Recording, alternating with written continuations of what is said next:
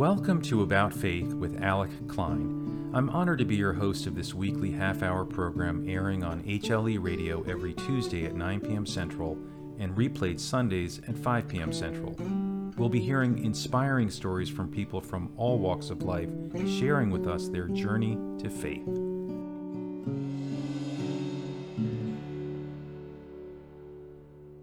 Today we're with Jim Rutherford, otherwise known as Pastor Jim.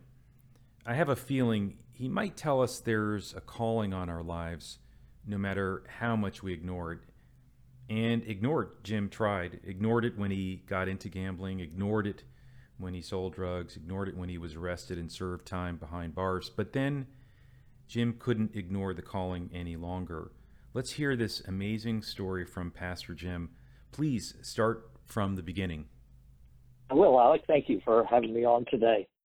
Uh, I grew up in a uh, family of uh, pastors. My dad was a, a, a pastor, a preacher, an evangelist. Um, so we're both of his brothers. Uh, my grandfather, uh, their dad, was also a uh, minister. He's kind of the one that got the whole thing started. So I grew up the first uh, really 20 years of my life uh, in church and uh, deeply involved in church. You know, there every time um, they met, uh, involved in the youth group, and all of that sort of thing. Uh,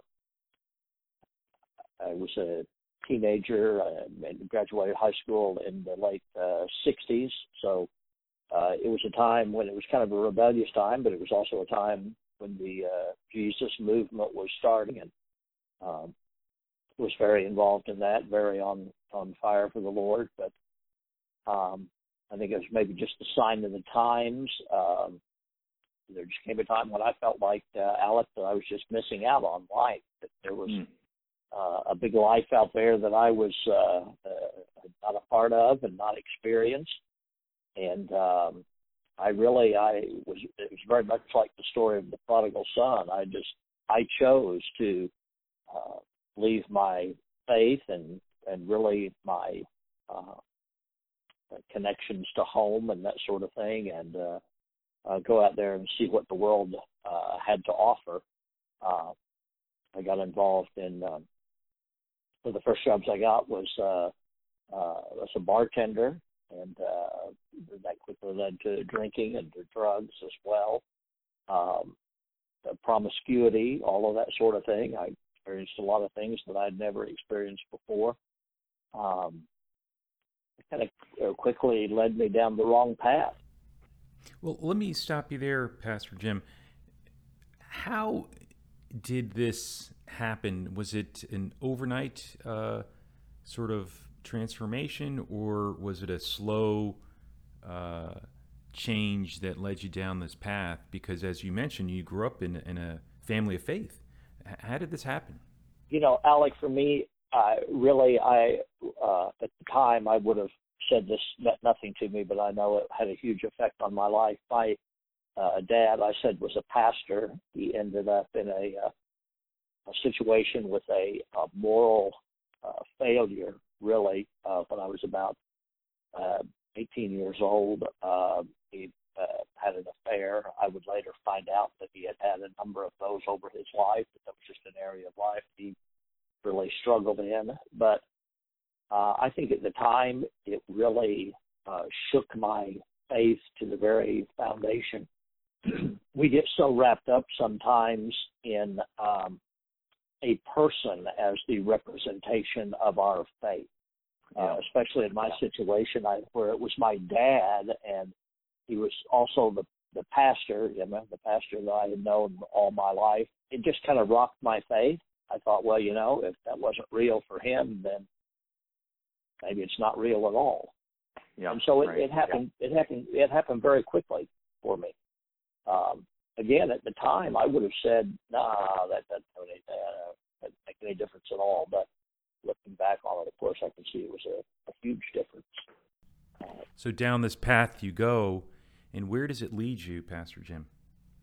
Well, I ended up um, you know, just getting further away from the Lord. I mean, I, I stopped having any connection with church altogether for about the next uh, uh, 18 to 20 years. Um, I uh, I just, uh, you know, uh, put myself in that in that lifestyle of uh, you know staying up late and drinking and doing drugs. I uh, one of the places I uh, worked and would later end up managing. It was a, a really nice uh, uh, supper club. It had a whole separate section with live music and managing that. And uh, it was frequented by gamblers, and that was kind of when Monday Night Football was first starting. Anyway, I got mm-hmm. involved in sports betting. Uh, I quickly realized that uh, betting was on the wrong side of that equation, and so I uh, uh, got involved with some bookmakers and working for them, and later ended up uh, uh, doing that for myself. I uh, ended up trying to collect on a uh, debt uh, that someone owed me and uh, ended up getting arrested, charged with uh, federal extortion. Well, hold on there for a sec. I mean, somebody owed you a debt, and how did you try to collect on it? well, we, I went down to see them. I'd talked to them on the phone several times. I went to, down to see them, and I took a couple of people with me. Um, we had um, uh, firearms with us. We had guns with us because I knew this man had uh, he had owned a sporting goods store, and well, I knew he had a house full of guns, and I didn't want to be caught down there um, not ready or in a difficult situation. So I went down and I, I talked to him, and uh, really it was uh, in that situation. I mean, there was you know there were curse words used and that sort of thing, but it was a relatively calm situation uh, as I was leaving his house, uh, as we, uh, the, myself and the three other guys I was with, as we were leaving his house, um, and there were no threats made or anything inside, but as we were leaving the house, um, everything was cordial. I told him I'd, you know, let him think about it for a week, and he needed to get in touch with me, he needed to take care of this, and about that time, um, a car comes. Uh, he lived out in the country. He comes down his long driveway, driving very fast. Had uh, two young men in it, and a girl sitting in the front seat in between them, and they jump out of the car and both have uh, pistols in their hands. And um, so, of course, we pulled pistols as well, and uh, about six of us stood there with guns pointed at each other, or you know, yelling, "Drop it! No, you drop it!" finally, the guy that I had gone down to try to collect the debt from said, "Jim, those are the police." I said, "Well, you're the police. I want to see a badge." So, one young man lifted up his down jacket. Sure enough, there on his belt, underneath that down jacket, was a uh, badge. And uh, so we got, uh, we you know, gave up and put our guns down. And were arrested. I was actually originally charged with assault on a police officer with a deadly weapon, uh, as well as extortion. But uh, we went through a trial, and uh, it took about a week long, and I was ended up found not guilty um, uh, at that trial, and I ended up pleading guilty to misdemeanor of careless handling of a firearm. Mm-hmm. And uh, but that, that caused me to decide I wanted to get out of the gambling business. Maybe that was such a good idea. Yeah. And uh, so I uh, had ended up meeting either the right people or the wrong people, depending upon how you look at it. But uh, uh, some people that had uh, uh, the ability to uh, get a hold of large quantities of marijuana. I mean, you know, anywhere from 200 pounds to 2,000 pounds. That that's a, that's a lot of marijuana. yeah, it's a lot. It's a lot, and so uh, uh, I, be, I began to do that, and uh, of course I've been smoking marijuana for you know several years previous to that, and and uh, so we started. I, I started down that road, and uh, was fairly successful at that. Ended up going all over the country. I'd go to South Texas or New Mexico or Arizona and uh, uh, pick up loads of it, or or oversee loads of it being picked up. Um, would sell some of it uh, uh, in Oklahoma, uh, where I was, but uh, uh, sold a lot of it in the uh, New York City area, uh, uh, around Washington D.C., uh, some in Florida even, and wow. um, so anyway, I did that for um, several years. Um, well, so what you're describing is that you were a drug dealer on a national level, actually. Is that fair to say? Yeah, I was. I I remember I used to tell people people that you know when you meet somebody, it's a common thing. You say, "Well, what do you do?" Right? My answer was, "I was an outlaw." uh, I um, it's it's funny. I I can look back on it now, Alec, and I I think I was really I was addicted to the lifestyle far more than I ever was drugs. You know, for me it was Yeah. it was the, the allure of that life. Pastor Jim, what was that lifestyle that you're referring to? Well, we were, uh, you know, I was flying all over the country. I mean, I'd get on a plane and I'd, I'd go to the airport, buy a first class ticket to wherever I wanted to go. Uh, when I got there, I'd stay in the very nicest um, uh, hotel in town, um, eat at the finest restaurants. Um, I had uh, ended up moving uh, up into the mountains of Colorado, bought a house up there, and just uh, kind of secluded, just really to get away. Where did that lead you to? Well, I eventually um, ended up, uh, as I said, we sold mostly marijuana, although I, you know, there were times when uh, about a year or so where we were selling a lot of uh, uh, cocaine, um, uh, other things, just kind of, you know, whatever was uh, whatever was available that we felt like we could make money on quickly. Um, I eventually um, ended up getting uh, arrested. I kind of was in the wrong place at the wrong time. I uh, went by a gentleman's house, and uh, the police, for a reason completely unrelated to me, were watching his house. Uh, I walked out of his house with a bag that I did not walk in with, and uh, uh, somebody started following me. I, you know, my intuition told me it was the police, but I didn't know. It was an unmarked car, and uh, I eventually kind of pulled over the side of the road. They pulled up behind me, and the guy jumped out, uh, started running up towards my car. So I just took off. I just dropped it back down in gear and took off. And there was a high-speed chase um, involving a number of uh, police cars, highway patrol, as well as city police. I they finally ended up getting boxed in and stopped. Um, they um, Well, hold on here for a stopped- sec. Yeah. So you literally tried to flee the scene. Yes, absolutely. What was your thinking? That you could outrun the police?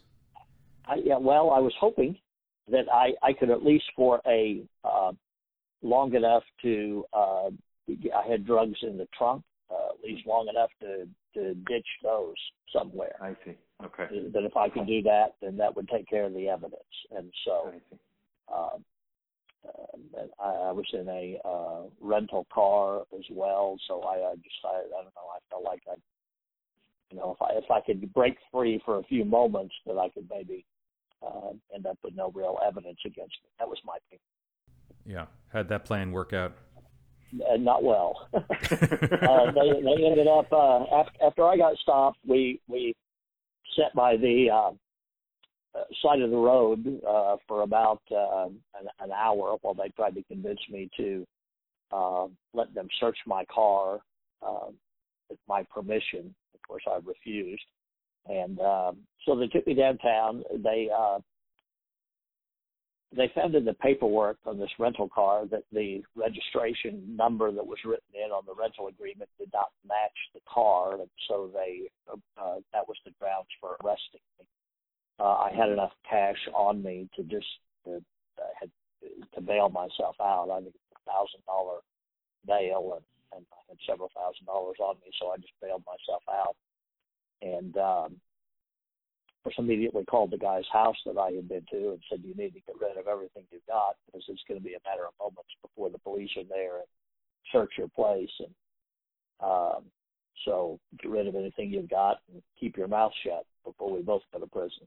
And uh, anyway, uh, I then made my way to a uh, attorney's office, knowing it was just a matter of time. And sure enough, they got a warrant uh, to search my car, and there was. Uh, uh, uh, they found several thousand dollars in cash. There was also uh, three pounds of real uh, manicured high grade marijuana.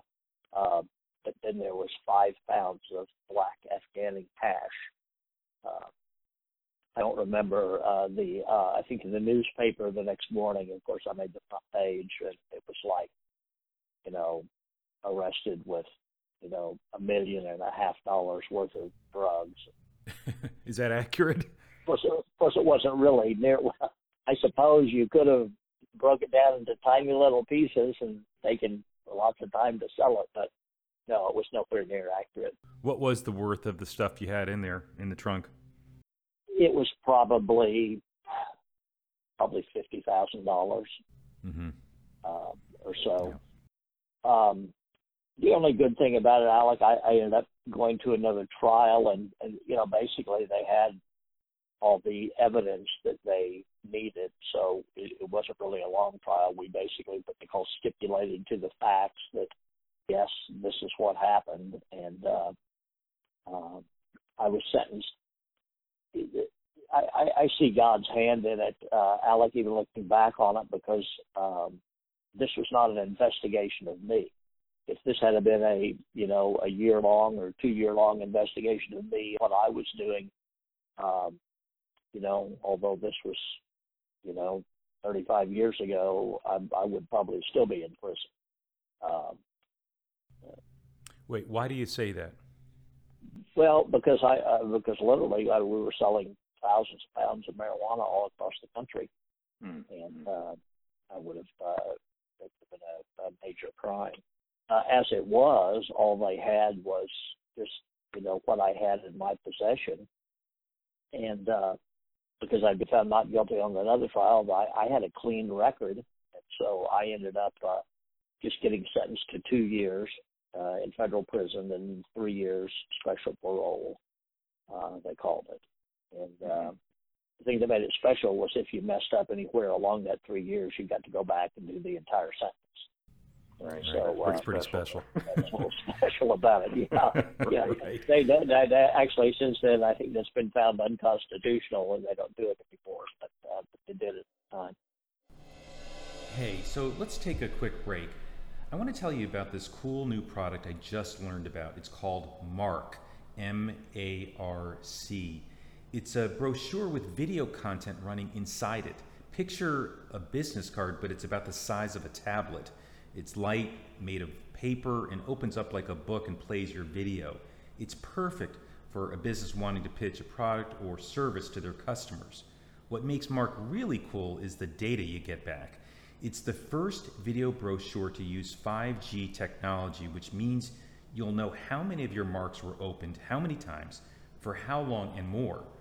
Learn more about Marc by visiting the ad on my radio webpage or by clicking on the banner ad on the HLE radio homepage or by visiting marcmedia.io.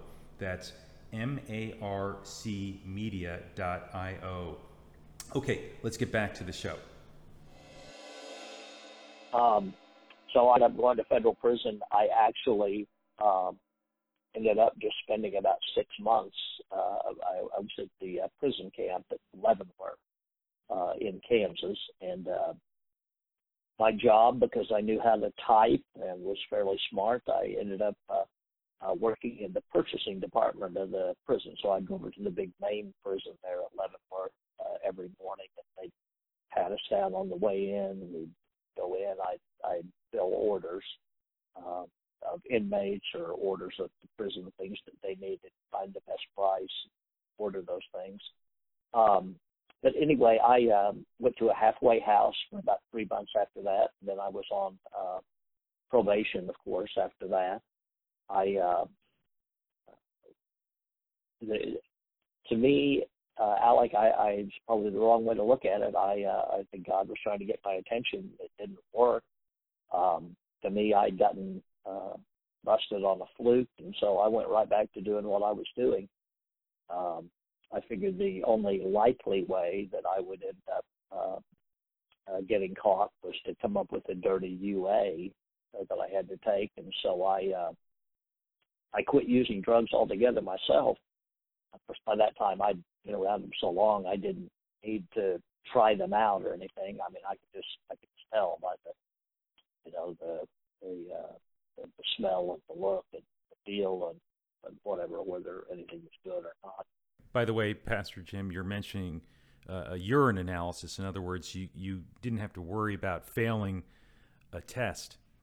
Yeah, I just felt like if I did if I didn't fail a drug test, that it wasn't likely they were going to catch me doing anything. So, or if I did, if I got caught in some other way, then it wasn't going to matter anyway. So, so anyway, I uh, but there were times there were times I remember uh, when I would be, you know, in in New York or in the D.C. area or uh, uh, in Oklahoma or, or Arizona or wherever, and uh, uh, my wife at that time would uh, call me and say, "Hey, your probation officer, federal probation officer called, and you have to report within 24 hours to uh, do a UA." And uh, I'd just get on the plane wherever I was and fly into the airport there in Denver, take a cab to the probation office, have the cab wait on me while I went inside and and talked for a little while with my, you know, hey, how are you? Doing great, all that with the probation officer did my test, and then I'd go back and get in the cab, go back to the airport, fly back to wherever I was, you know, whatever deal I was doing.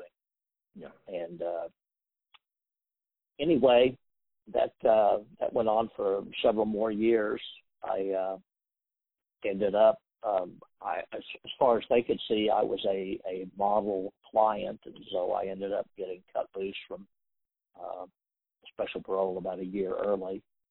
Um, I found out about that time, uh, Alec, that my uh, wife was pregnant.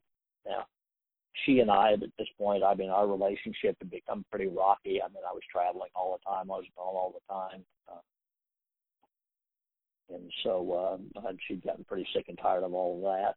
Uh, yeah. Uh, so anyway, um, she told me she was pregnant, and we decided that the only reasonable thing to do would be to have an abortion. And uh, we ended up making an appointment, and I, I ended up taking several several trips, and and so we kind of put it off for a while. And by the time we finally went, the doctor said, "Well, I'm not sure. I I think maybe you're too far along in this pregnancy for me to do uh, the abortion, but of course I can refer you to somebody else. That won't be a problem." And um, but he wanted us to have an ultrasound done, so we went to the hospital, uh, St. Luke's Hospital in Denver, and uh, uh, had an ultrasound done, and uh, the girl that did the ultrasound, of course, had no idea why we were having it done, and so she's saying, "Oh, you know, look at the little arms and the legs. And, oh, there's the baby's face." And she said, "And here's the heart." And uh, I sat there and looked at that screen and could just see that little heart beating. And uh, then she reached over and turned the sound up so you could actually fill the room, the sound of that heart beating. And uh, it, it changed my whole perspective. I, I knew that that wasn't just a fetus, just some, you know, um, a bunch of cells, but was a, a human being. And uh, neither one of us, my wife or I, said anything to each other. Not one word after that. We got in the car. We started back uh, towards the house up in the mountains. It was probably an hour and 15, an hour and 30 minute drive uh, from Denver and uh, we're almost home. And I uh, said, I don't know about you, but I, I just I, I think this is a God thing. I think God must have some purpose in this, and, and I I can't do this. I I can't go through with this uh, abortion. And uh, I said, I know things are bad between us. Um, I'm sure you've thought lots of times about leaving, and so you know if you'll just have this baby, I'm I'm happy to be completely responsible. And once you have it, you can do whatever you want. You know, we're good. See you down the road somewhere. But uh, she said no, that she felt kind of the same way that uh, God must be there must be a purpose in it. And uh, I told her the other thing was that uh, if I was going to have a child, that I wanted that child to be raised in the same kind of home that I was, and that we had nowhere close to that home, and the first thing I was going to do was start going back to church. And so I uh, went that next Sunday uh, by myself. My wife was sick, uh, on morning sickness, and uh, uh, I went to some little church in Evergreen, Colorado. Walked in the back door, and um, they were playing some old hymn. Um, I recognized it at the time. I'd probably sung it a you know thousand times as a kid growing up. Um, I don't know what it was now, but I recognized it at the time. I sat down on the back row of that church and it uh, just broke. I began to sob and weep, and, and um, Alec, as clear as you know your voice is to me, or as my voice is to you, I, God said to me, "Welcome home, Jim. Welcome home." Wow. And uh, I uh, they uh, they must have thought I was crazy at that little church because I ended up just really sobbing through the entire service Um, I, I started going back to church. We did on a regular basis. I kept getting more involved and finally began to feel God's call on my life uh, uh, to preach, uh, be a pastor. I'd, I'd felt that when I was a young man. I ignored it and ran from it, turned my back on God, but God never turned his back on me.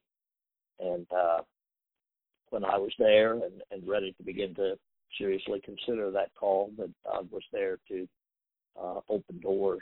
Uh, I ended up moving from Colorado back to Tulsa, Oklahoma, um, to take a little church uh, to become a pastor there. I got involved in prison ministry. I ran into a guy that um, I had actually gone to uh, Bible college for a while, and uh, ran into a guy that uh, I'd gone to school with uh, that was preaching in Tulsa, and uh, he was doing prison ministry. He uh, said, "Hey, you know, you want to do this with me?" And I said, "Yeah, absolutely, man. Let me let me do that." He said, "Well, fill out some paperwork, and we'll turn it in. They'll run a rap sheet, and then they'll approve you. You'll be able to go in with me." So I did, and he called me about two weeks later and said, uh, "You really have a rap sheet, don't you?" I said, "Yeah, I'm pretty extensive, but it turns out another God thing. The uh, warden of the prison that he was going into uh, was a guy that we'd also gone to uh, a Christian college with, and uh, the uh, chaplain of that prison was a guy that uh, I had known growing up in Wichita from the time that we were probably in junior high school, and uh, so they approved me despite my record. And uh, I remember the first day I went in, uh, my friend introduced me to everybody and said, "I'm sure Jim would be glad to answer any questions." And one of the inmates in the back said, "So, Jim, is this the first time you've ever been in prison?" I said, "Well, I'll put it this way: this is the first time I've ever been in prison. I was going to get to leave when I wanted to leave, and uh, I just kind of had a natural connection.